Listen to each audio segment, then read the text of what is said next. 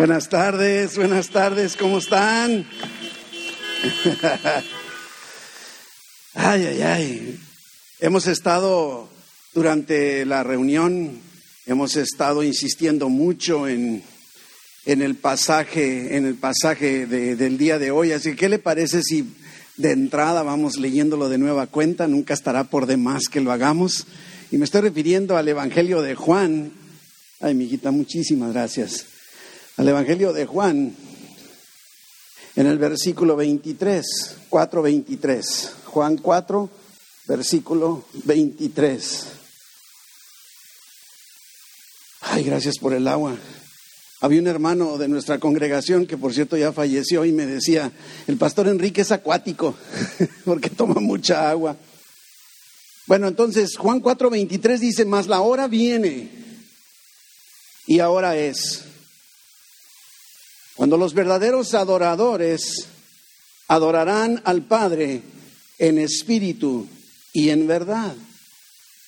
Porque también el Padre tales adoradores busca que le adoren. Nos encontramos en el mes de febrero con la serie centrada en el tema de la adoración.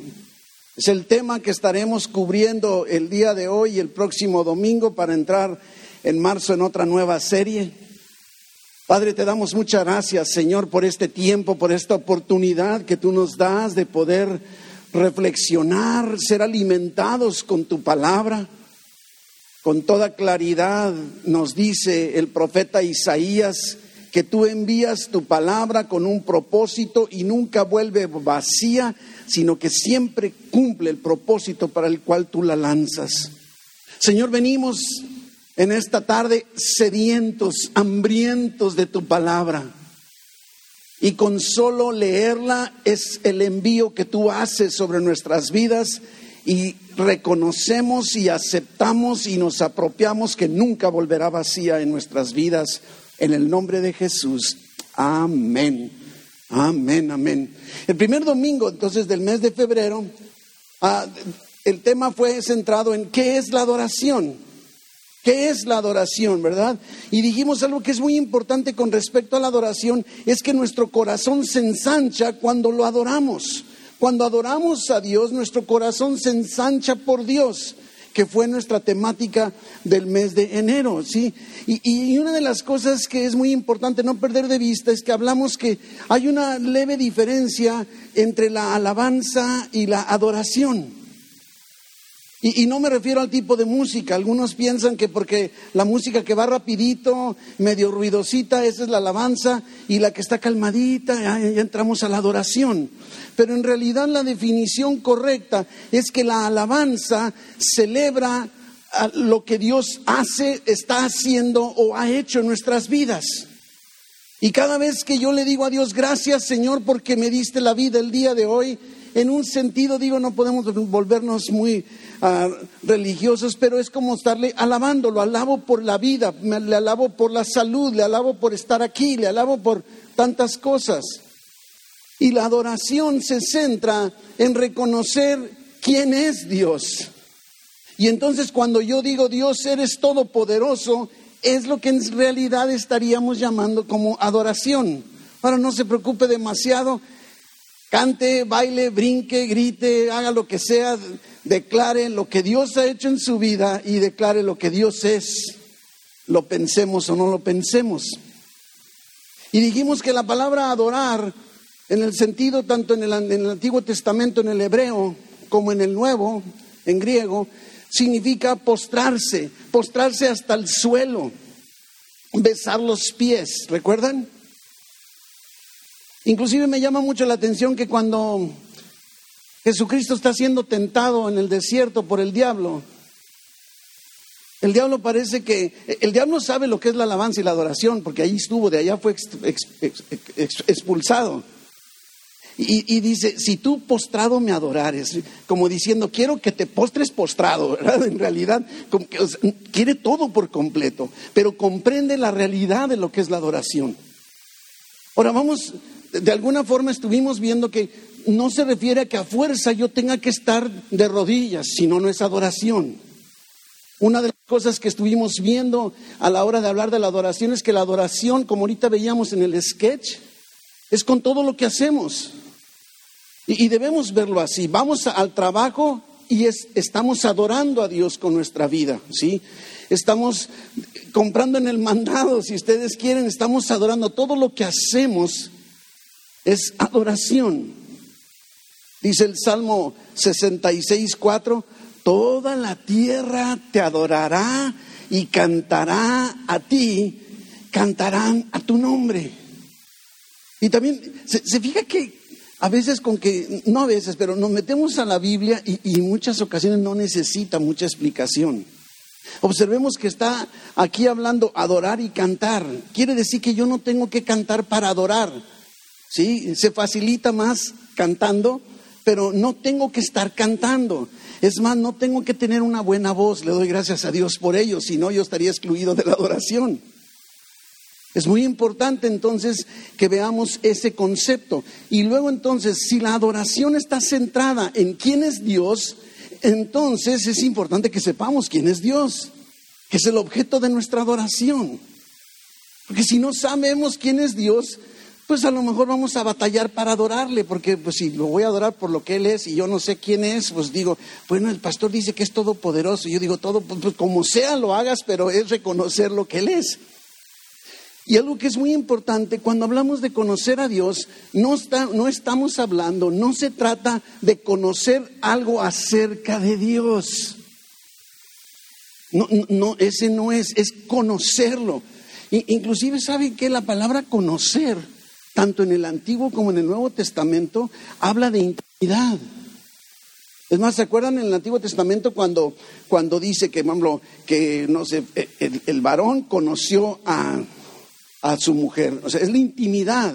Es que conocer a Dios es conocerlo en lo íntimo, ¿verdad? Y mientras más le conocemos, más somos impulsados a adorarle. Y vimos, Dios es todopoderoso, ¿verdad? Nos, estuvimos basando, el, ¿quién se acuerda del domingo pasado el pasaje, el versículo que se usó? ¿Alguien que se acuerde? Le doy un tip, estaba en el último libro de la Biblia, ¿no? capítulo 4, el versículo por 2, 8, ya se lo sabe, qué bueno, ¿verdad? Pero bueno, de ahí nosotros extrajimos el hecho de que Dios es todopoderoso, que es amo, que es Señor, que es dueño, que es eterno, que es nuestro redentor, que es digno de toda alabanza. Conocer a Dios es importante. Juan 17, 3 nos dice en qué consiste la vida eterna. Y en San Pablo enseñamos, la vida eterna no va a comenzar cuando llegues al cielo. Ahí va a ser ya el éxtasis por completo. Pero la vida eterna comenzó en el momento en que entregaste tu vida a Cristo. Y Cristo dice en los evangelios, yo he venido para que tengas vida y para que la tengas en abundancia. Así que lo que pasa está que si nos vamos a la definición de Juan 17:3 nos dice, esta es la vida eterna, ¿sí? ¿Y sabe qué me llama la atención? Que es Jesucristo el que lo está diciendo. Y dice que te conozcan, conocer a ti, está hablando con Dios, el único Dios verdadero, y a, a Jesucristo a quien has enviado. Así es que la calidad de nuestra vida eterna aquí en la tierra va a depender de qué tanto conozco a Dios y qué tanto conozco a Jesucristo. Y por eso es que predicamos el Evangelio de Jesucristo y hacemos notorias los atributos de Dios. Y ahora, este tercer domingo de febrero, entramos al tema que ustedes ya han estado escuchando, verdaderos adoradores. Eh, nos encontramos viviendo en estos días en nuestro estado, en la época de campañas electorales. Todos los candidatos están buscando un reconocimiento. Todos los candidatos están buscando en un cierto grado ser adorados, y no me refiero en un sentido religioso, pero reconocidos al grado que los impulsa a votar por ellos. Entonces es lo que están haciendo, una especie de adoración, de veneración, algo que les produzca votos.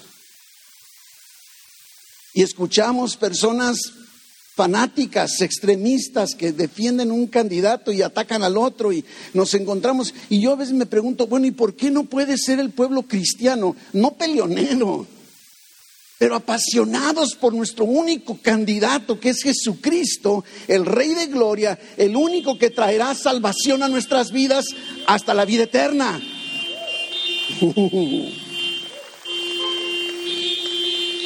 Y nuestro pasaje de hoy, como usted ya lo vio, se encuentra en Juan 4, el versículo 23, pero yo, yo, quisiera irme un poco antes para poder introducirnos a, a lo que está sucediendo en el momento del versículo 23.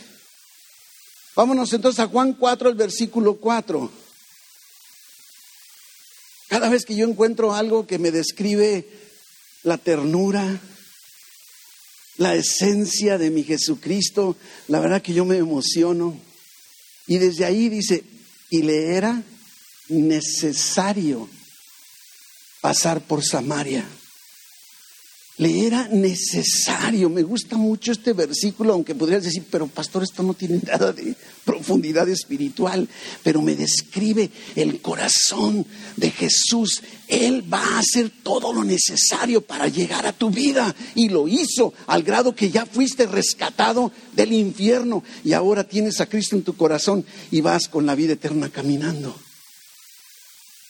Le, era necesario la, ruta acostumbrada de los judíos era rodear, era un camino más largo, no era el camino más corto. Tenían, si bajaban de Galilea hacia Jerusalén, tenían que cruzar el río Jordán, bajar por el este y luego volver a cruzar para llegar a Jerusalén. Todo con tal de no pasar por Samaria. Imagínense entonces la controversia que empieza a mostrarse en donde dice, le era necesario pasar por Samaria, le era necesario, ¿sí? Como decir, voy a seguir la ruta que no acostumbran ustedes, voy a irme por la ruta más corta, pero la que nadie quiere seguir. Es necesario, como si Jesucristo dijera, me es necesario ir hacia la gente que ustedes, los judíos, están rechazando. Yo me identifico mucho con eso.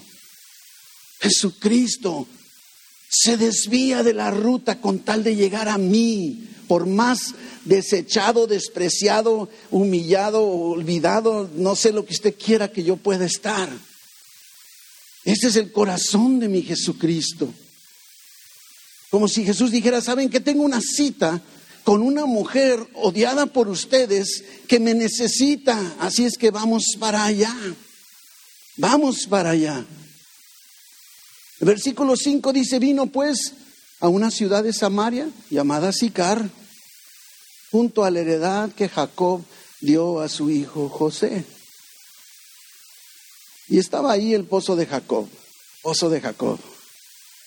Podemos buscarlo ahí en Génesis y lo vamos a encontrar. Entonces Jesús dice, cansado del camino se sentó así junto al pozo. Era como la hora sexta. Jesús está cansado y se sentó. Podríamos decir, Jesús, bueno, acuérdense, Jesús 100% Dios, 100% hombre. En su humanidad necesitaba descansar.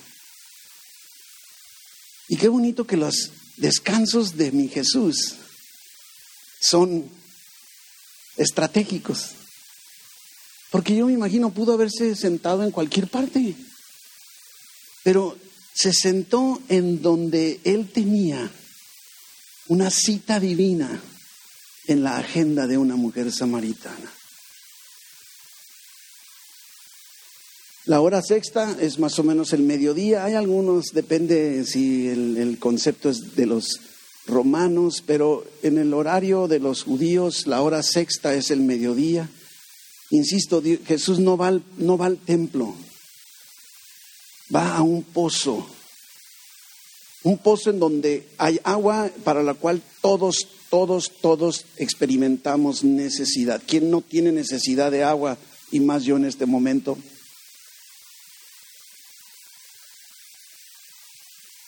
Todos tenemos sed. Nos dice el versículo 8, Juan 4, 8, dice, sus discípulos habían ido a la ciudad a comprar de comer. Tengo hambre, tengo hambre, vamos por un lonche, vamos por, por una hamburguesa, vamos por unos tacos, no sé, ¿verdad? Es que no están ahí los discípulos, se queda Jesús solo, está cansado, se sienta junto al pozo. El versículo 7, nos regresamos un versículo, dice, vino una mujer de Samaria a sacar agua. Y podrías decir, ¡Uy, qué casualidad! ¡Wow! ¡Qué coincidencia! Pero le era necesario a Jesús estar ahí. Y Jesús le dijo una petición que también solo en su humanidad podríamos comprenderla.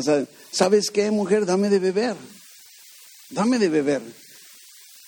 Y esto nos puede servir a nosotros. Muchos utilizan en las clases de evangelismo, en los seminarios, esta, narrativa para explicar cómo debemos acercarnos a la gente para hablarles de Cristo, en donde hay que buscar un tema de conversación, y es lo que está haciendo Jesús. Aquí hay un pozo, aquí hay agua, viene esta mujer, va a sacar agua, esta es mi oportunidad. ¿El tema cuál es? El agua.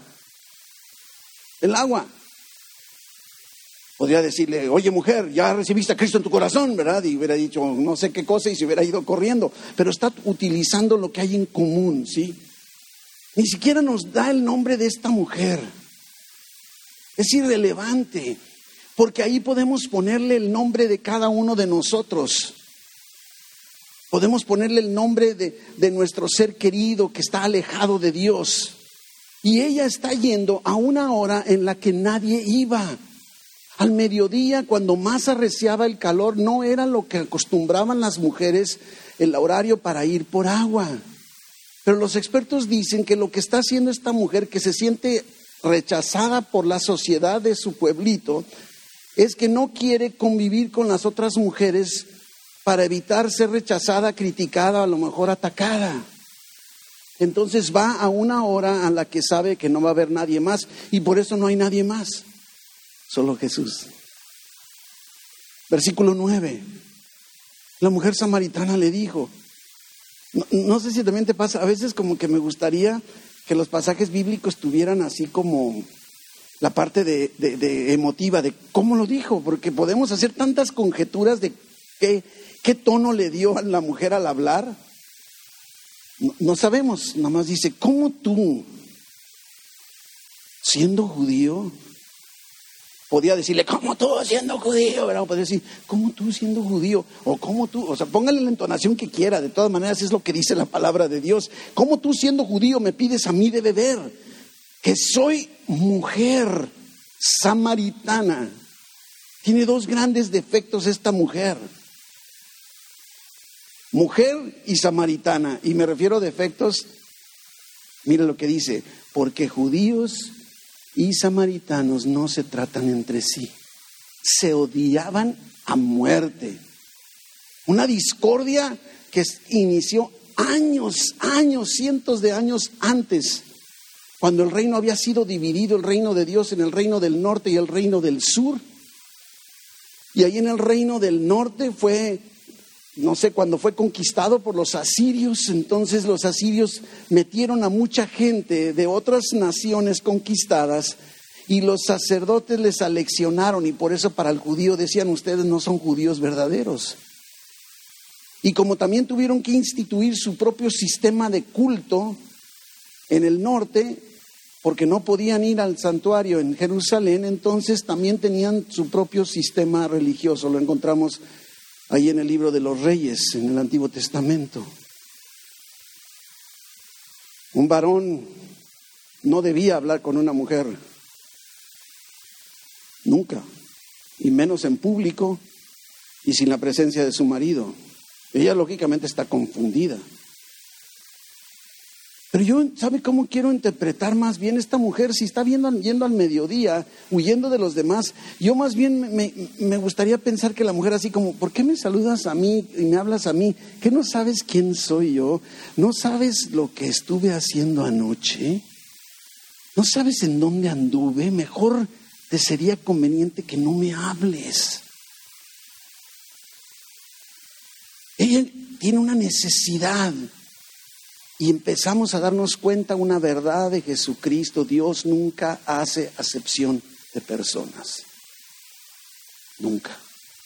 Pero Jesús no se detiene, continúa con la conversación.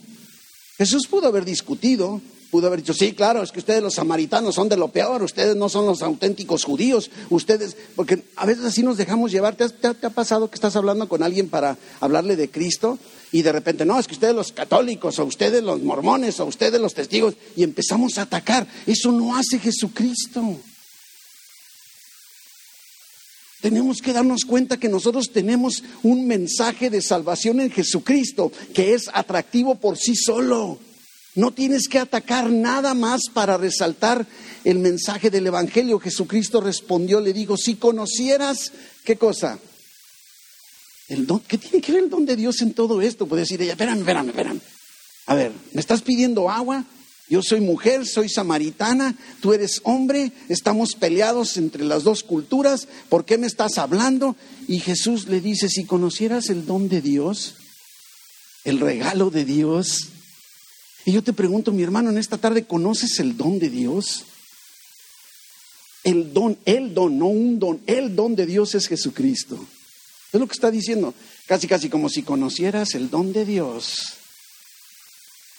Porque mire lo que dice, ¿y quién es el que te dice, dame de beber? Tú le pedirías y él te daría agua viva. Si tan solo supieras, mujer, con quién estás hablando. Ahora, ¿sabe qué me llama la atención? La mujer y Jesús no están hablando del mismo tipo de agua. Jesús está hablando de un agua espiritual, un agua viva, un agua que corre, que fluye. La mujer está hablando del agua del pozo, es más, un agua estancada, pero está hablando Jesús de un agua espiritual, la mujer está hablando de un agua física, material. Versículo 11, la mujer le dijo, Señor, se fija, está hablando de lo material, no tienes con qué sacarla. Y el pozo es hondo. Dicen los expertos que para esta fecha, porque ha venido disminuyendo de, profundidad, porque lo han venido aventando piedras, dicen los expertos que en ese entonces medía como 70 metros de profundidad. Y dice, ¿sabes que el pozo es hondo? ¿De dónde pues tienes el agua viva? ¿Dónde me puedes dar? ¿Acaso? Y luego, también sabes que está distrayendo la conversación. Jesucristo se fue al grano. Yo te puedo dar agua, agua que fluye, agua espiritual, agua viva, ¿sí? Y la mujer, ¿sí? Está hablando de un sistema religioso. Dice, ¿acaso eres tú mayor que nuestro padre Jacob, que nos dio este pozo del cual bebieron él, sus hijos y sus ganados? Pero se fija, Jesús no se distrae de su objetivo. Pudo haberle dicho, no, claro que no, mira, es que yo sé la historia. Yo fui al, no sé, al seminario y tomé la clase de historia del pueblo hebreo. Y nada de eso. Jesús no se distrae de su objetivo. Versículo 13 dice, respondió Jesús y le dijo, cualquiera que bebiere de esta agua volverá a tener sed. Mas el que bebiere del agua que yo le daré no tendrá sed jamás sino que el agua que yo le daré será en él o en ella una fuente de agua que salte para vida eterna.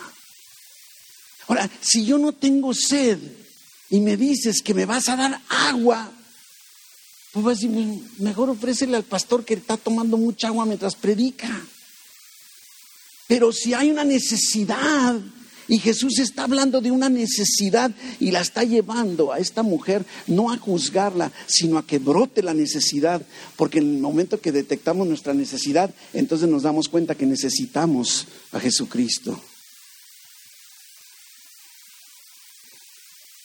La mujer, versículo 15, le dijo, Señor, dame esa agua para que no tenga yo sed, ni venga aquí a sacarla. Dame esa agua, está reconociendo que hay una necesidad. Si es cierto, como si dijera, si es cierto, Jesús, estoy cansada, tengo sed de esa otra agua que tú me dices si quiero. Versículo 16. Jesús le dijo, ve, llama a tu marido y ven acá. Respondió la mujer y dijo, mm, ah, ah, ¿sabes qué? No tengo marido. Cha, cha, cha, cha. Y Jesús le dijo, bien has dicho, no tengo marido. Porque cinco maridos has tenido. Esta rompió el récord. Cinco maridos has tenido y el que ahora tienes no es tu marido. Esto has dicho con verdad. Otra vez me llama la atención, ¿sabes qué? En otro momento pudo haber Jesucristo haber llegado. ¿Sabes qué, mujer? Desde que estás llegando aquí, ¿sabes por qué vienes aquí a esta hora? Porque cinco maridos has tenido y el con el que tienes no estás, no estás casada. Jesús no está juzgando, no está sacando esto a la luz para juzgarla. Me recuerda Juan 8, no, ni yo te condeno con aquella mujer, ve y no peques más. Inclusive, ve llama a tu marido, pudo haber dicho ella, pues a cuál de todos, el de ahorita o el pasado. Y Dios no va contra ella. Mis hermanos, tenemos que reconocer una cosa que nos lleva a la adoración. A Dios no lo detiene tu pecado. Dios entregó su vida, Jesucristo derramó su sangre en la cruz por cada uno de tus pecados pasados, presentes y futuros. Tu pecado no le estorba. En un instante lo desvanece si tan solo tú te apropias de la sangre de Jesús. Pero lo que sí está haciendo, insisto, Jesús es llevarla a su condición, a su situación. No estaba casada, la realidad. Y, normalmente es lo que hace la palabra de Dios. Dice 2 Timoteo en el capítulo 3, versículos creo que 15 y 16, cuando dice toda la escritura es inspirada por Dios y útil para. Y nos habla ahí de todo lo que es la utilidad para corregir, para redarguir, para instruir en justicia, a fin de que el hombre de Dios sea enteramente preparado para toda buena obra. La palabra de Dios nos habilita. Fue la palabra de Dios la que la confronta, la que la sacude. Y ahora, como muchos hacen, y ella sigue dándole vueltas, versículo 19, está cambiando de tema. Le dijo la mujer, Señor, me parece que tú eres profeta. O sea, ¿quién pudo haber sabido o alguien te platicó, verdad? Y luego se mete a la religión. Nuestros padres, nuestros antepasados adoraron en este monte. Y ustedes los judíos dicen que es en Jerusalén, el lugar donde se debe adorar. Y en muchas ocasiones antes de confrontar nuestra situación con Dios es lo que hacemos, cambiamos el tema. Inclusive cuando estamos evangelizando una vez más, ¿no te has fijado qué raro? Estás hablando de Jesucristo con alguien y unos te dicen, bueno, ustedes bautizan por inmersión o por aspersión. Bueno, y yo, yo, quisiera saber, porque si ustedes están bautizando nada más en el nombre de Jesús, pero no bautizan en el nombre del Padre, del Hijo y del Espíritu Santo, entonces están en pecado. ¿Y ustedes por qué se reúnen en domingo y no en sábado? ¿Qué no saben que el Shabbat, el sábado es el día del Señor? ¿No te has encontrado con que empiezan así? ¿Y ustedes por qué no veneran o adoran a ciertas personas, verdad? o el hablar en lenguas convierten todo en un argumento religioso. Se están defendiendo, están poniendo una barrera. Dice un dicho, la mejor defensa es el ataque. ¿Sí? Versículo 21, ya vamos llegando a nuestro versículo, no se me desespere. Jesús le dijo, mujer, qué, bonita palabra. para nosotros mujer es como cuando decimos Señor a Dios. Señor, sí, pero Señor en el texto original es, es, soberano, es dueño, es el amo. Y, cuando, cuando, le está diciendo mujer, hoy es una mujer, no, no, e, e, en, el texto original, en el tiempo de aquel entonces, mujer es una expresión de mucha consideración, de mucho respeto, de mucho cariño. Pudo haberle dicho, no, ¿cómo le voy a decir mujer si está cinco maridos, si está con el sexto, qué bárbaro, qué otras cosas no estará haciendo? ¿Conoces gente así? Mujer, créeme, Déjate de tus sistemas religiosos, mujer. Créeme que la hora viene cuando ni en este monte, ahí donde estaban en Samaria, ni en Jerusalén adoraréis al Padre. Y podría parecer, no, ¿y entonces qué vamos a hacer? Vosotros, ustedes los samaritanos, adoran lo que no saben. ¿Cuánto de eso encontramos en nuestra sociedad? Una adoración ignorante, una adoración falsa. Es más, puede haber una adoración bien intencionada, pero totalmente incorrecta. Y ahí va Jesús en ese tema. Nosotros adoramos lo que sabemos.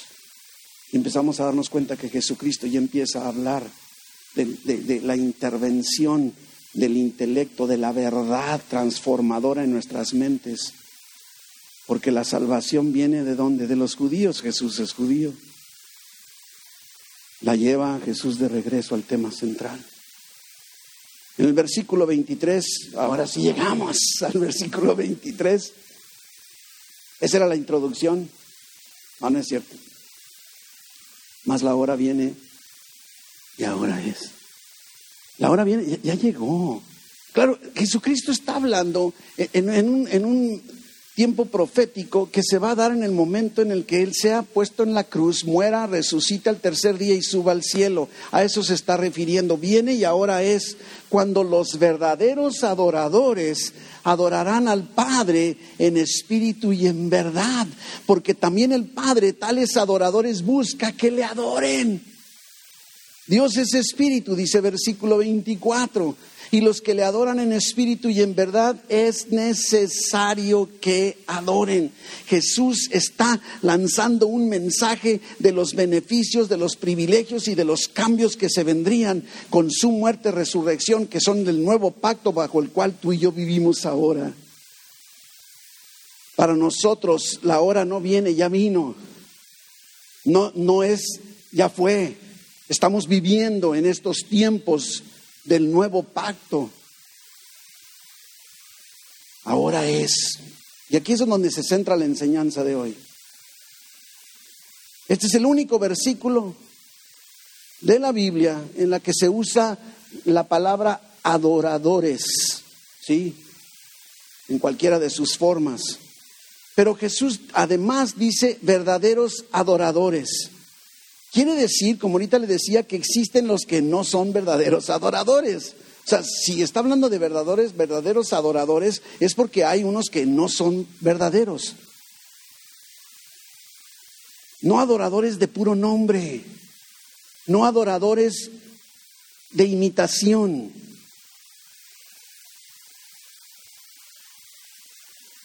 Pero existen verdaderos adoradores.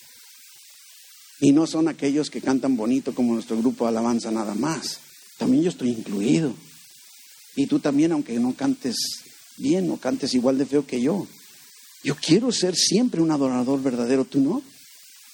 Yo quiero ser eso. Y es por eso interesante y necesario este tema. Es necesario que sepamos en espíritu y en verdad. Fíjese que algunos teólogos dicen que en espíritu y en verdad es una sola expresión. ¿Sí? Como que sea, como verdaderamente en espíritu, o en espíritu dentro de la verdad, así como... Y, la mayoría de los teólogos sí separan como adoración en espíritu y adoración en verdad, ¿sí? Notemos que está hablando con espíritu en minúsculas, se está hablando tu espíritu, mi espíritu, ¿sí? Está hablando eh, adoración en espíritu es en mi espíritu, ¿sí? La verdadera adoración no proviene de las emociones. La verdadera adoración puede producir emociones muy bonitas. Viene del interior, viene de nuestro espíritu, ¿sí? Viene de adentro, guiados por el Espíritu Santo. Y si tú has entregado tu vida a Cristo, el Espíritu Santo está en ti, mora en ti. Él es quien nos guía a toda verdad como dice precisamente Juan 16, 14, Jesucristo dice, Él me glorificará porque tomará de lo mío y os lo hará saber. Es lo que va a hacer el Espíritu Santo, es lo que está haciendo el Espíritu Santo. Y conforme me está revelando el Espíritu Santo, soy impulsado a adorar. Y si no sabes cómo adorar a Dios, nomás pregunta al Espíritu Santo, dime cómo le hago. Dime cómo le hago, ¿sí? Adoramos y en espíritu y en verdad cuando no solo lo hacemos de adentro hacia afuera, sino cuando también lo hacemos basados en la verdad de Dios. Jesús es la verdad. ¿Se acuerda lo que dice en Juan 14, 6? Yo soy el camino, dice Jesús, la verdad y la vida. Y nadie puede venir al Padre sino por mí. La única forma para adorar al Padre. Jesús, nada más. Jesús, Jesús, Jesús. Y es a través de lo que nos dice la palabra de Dios, porque la palabra de Dios es verdad. Inclusive Juan 17, 17 nos dice, santifícalos en tu verdad, porque tu palabra es verdad.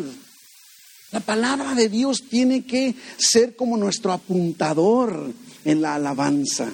No tienen que tener a fuerza notas musicales, pero sí tienen que tener un contenido que sea en espíritu y en verdad. Y la palabra de Dios es en verdad. Adoramos, por eso en San Pablo adoramos de acuerdo a la palabra de Dios. Un adorador verdadero adora en verdad, no solo repite frases, no solo repite frases, no solo asume ciertas posturas. Esos son los adoradores que Dios está buscando. ¿Qué busca Dios? Dios no está buscando adoración, eso no dice. Ahora algo que me llama mucho la atención, la, la palabra busca en el texto original se traduce, además de buscar, como querer, procurar. Me gusta más así, porque si no empezamos a ver como si Dios anduviera buscando. ¡Ah, ya encontré a uno! Así no es Dios. Está procurando. Por eso dice la palabra, Dios habita en medio de las alabanzas de su pueblo. Encuentra su lugar de comodidad en medio de nuestra alabanza. Pero eso significa querer, procurar, y no está buscando, queriendo, procurando adoración. Es más, la adoración la tiene en el cielo siempre. Apocalipsis 4.8, nuestro versículo de la semana pasada, dice que no paran de estar adorando a Dios noche y día. Dios no quiere tu adoración, Dios te quiere a ti. Esta es una realidad que tenemos que ver. Es un corazón que se inflama por nosotros. Es un deseo de Dios de que le busques, que te acerques. Porque en la medida que lo hagas, eso es estar adorando, aunque no cantes, insisto. Dios está buscando, queriendo, requiriendo, procurando adoradores. No adoración, ya la tiene, te está buscando a ti. Cuando yo reconozco quién es Dios, lo estoy adorando. No tengo que ponerme en un éxtasis y decir, oh Dios todopoderoso. Cuando yo digo, Dios eres todopoderoso, lo estoy adorando, porque lo estoy reconociendo todo lo que Él es. Eso es lo que significa en realidad. Y a veces nos detiene nuestra condición, la vida que vivimos. Pensamos que, tenemos que portarnos bien, porque pues es que esta semana no, no me porté tan bien, pastor, entonces pues me cuesta trabajo, pero Dios ya te conoce tal y como eres. ¿Qué te vas a esperar que a que te descubra? si ya sabe.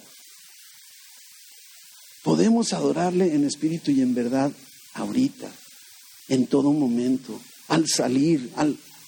Es más, ¿sabes?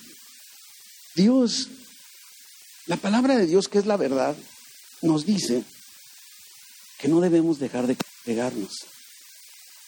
En la medida que estás aquí, congregándote de acuerdo a lo que Dios dice, estás adorándolo, estás reconociendo que lo que Él dice es verdad. Y Él dice, no dejes de congregarte todos ustedes que están aquí, los que estamos aquí, estamos adorando a Dios. Qué hermoso que podemos aprovechar el podernos reunir. Y dice, porque entonces nos estamos estimulando al amor y a las buenas obras. Y estamos adorando a Dios. Cuando yo te veo aquí, yo soy motivado y digo, wow, qué bonita mi iglesia. Qué bonita San Pablo. Soy impulsado precisamente a adorarle. Qué lindo eres Dios. Mi hermano, solo voltee por el amor de Dios. Y reconocemos, no, no lo que Dios ha hecho, sí está bien, pero también debemos reconocer quién es Dios. ¿Quién es Dios? Dios es espíritu. Mis hermanos, la adoración es exclusiva para los que tenemos a Cristo, no para todos. Y el Padre está buscando, está requiriendo, está queriendo verdaderos adoradores para que le adoren, pero está buscando adoradores aquellos que le adoran en espíritu y en verdad, es necesario que le adoremos. ¿Necesario para quién? Tú dirás, ah, pues es que para Dios. No. Mira, Dios no necesita nada de ti ni de mí. Es más, hay un salmo que me llama mucho la atención porque dice Dios, si yo tuviera hambre, a ti no te pediría nada.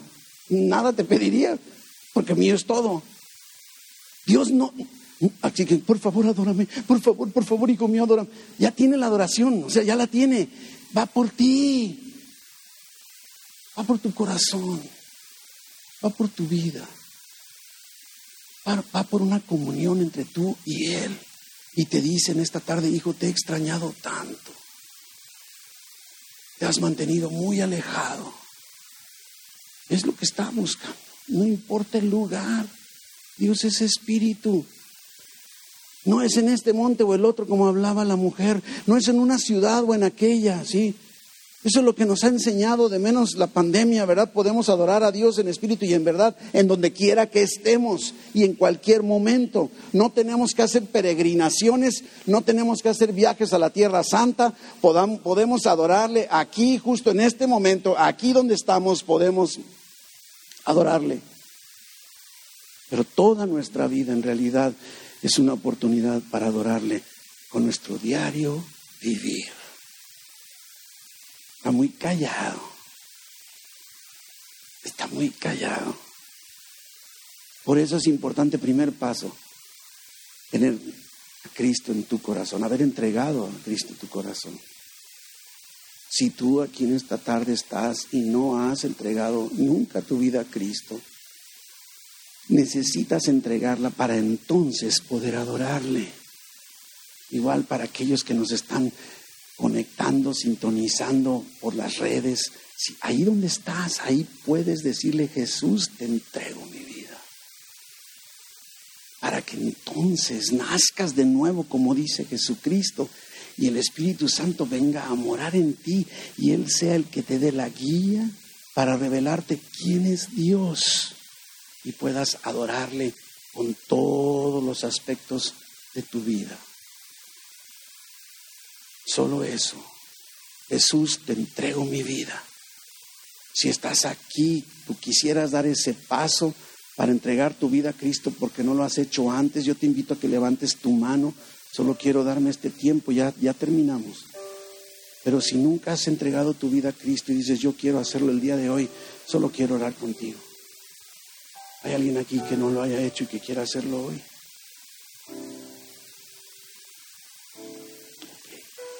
Fuimos creados para adorar a Dios.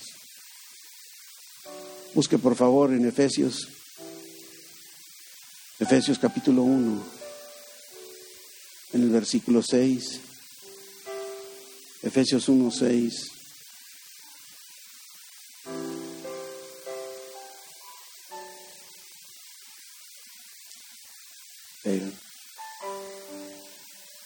Para alabanza, para eso fuimos creados para alabanza de la gloria de su gracia. Para alabanza. Con la cual nos hizo aceptos en el amado. ¿Te parece poco? Lo adoro sabiendo que me ha hecho acepto en el amado. No importa de dónde vengo. No importa mi pasado. Él me ha hecho acepto en Jesucristo. Y entonces fui creado para alabanza de su gloria. Para eso fui creado. Es el propósito de nuestra existencia. Para eso estamos aquí en esta vida. Cuando no cumplimos el propósito para el cual fuimos creados, vienen las frustraciones. Viene la tristeza, la apatía, la depresión porque no estamos en la dirección para lo cual Dios nos creó. Cuando se habla del propósito me gusta mucho recordar cuando utilizamos algo para lo cual no fue creado.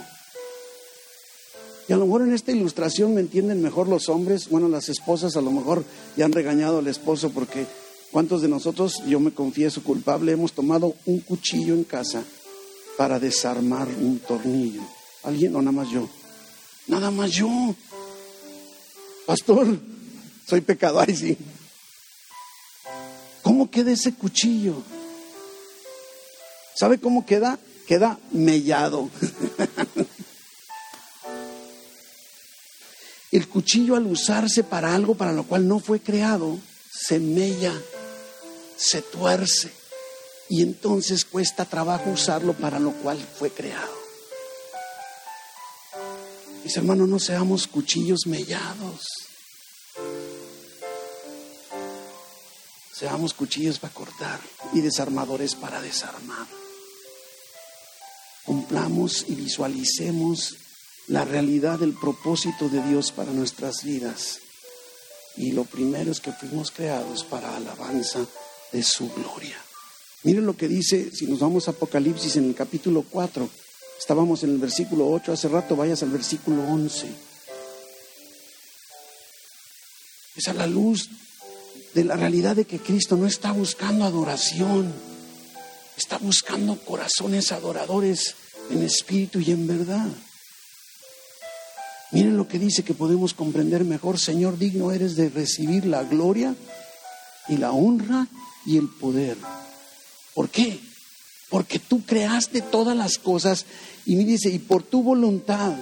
¿Sabe que el texto original quiere decir, y para tu gusto, para tu placer? Al decir por tu voluntad, porque quisiste, sí, pero es más bien, para tu placer existen y fueron creadas. Fuimos creados para darle gloria a Dios. Y si no lo hacemos, estaremos experimentando tristeza, depresión, ansiedad. Dios está buscando verdaderos adoradores que le adoren en espíritu y en verdad. Yo quiero ser un adorador, un adorador de verdad, genuino. ¿Tú no? ¿Tú no? ¿Por qué no empezamos ahí donde estás a adorarle? Insisto que lo que hagamos aquí en la iglesia no es exclusivo de la adoración. Cuando salgas al saludar a alguna persona, algún hermano, estás adorando a Dios también. Es que no salgas corriendo. Sí, cuida tu distancia, quédate con el cubrebocas, date tranquilo, usa el gel antibacterial, todo lo que quieras, pero, pero aún a la distancia. Una de las cosas que podemos estar experimentando ahora, yo lo veo cada domingo, que ahora que nos permitieron regresar a los presenciales, es que qué bonito es poder verles a los ojos. No les podré ver el rostro completo, pero el solo ver sus ojos se ven bonitos. Y es que la comunión en Cristo es bonita. Así que yo quiero invitarte a que ahí donde estás, no tienes que pararte, no tienes que hincarte, no quieres, no, no, hay una regla general, pero ¿por qué no toma una, una, un atributo de Dios, el que venga a tu mente? Y empieza. Dile gracias Dios, te adoro porque eres santo. Te adoro Dios porque eres todopoderoso. O te adoro Dios porque eres eterno. Te adoro Dios porque me amas. Te adoro Dios porque eres soberano. En la medida que lo vamos conociendo, no nos va a quedar más que adorarle. Y si ahorita en tu corazón hay dificultad para adorarle, ¿por qué no entonces lanza tu clamor al Espíritu Santo y dile, gracias porque tú puedes hacer de mí un verdadero adorador? Díselo, si no estás pudiendo adorar, dile, Espíritu Santo, gracias porque tu presencia me habilita, tu presencia me hace, me convierte en un verdadero adorador. ¿Podríamos cantar algo antes de cerrar? Sí. Padre, gracias te damos, Señor, por tu palabra. Gracias por la oportunidad que tú nos das de conocerte. Y al conocerte nuestro corazón se ensancha, pero somos llevados a adorarte en espíritu y en verdad. Y tú estás buscándonos a nosotros, nuestro corazón adorador a ti. Gracias. Bendice a tu pueblo, Señor, llevándoles con bien donde vayan.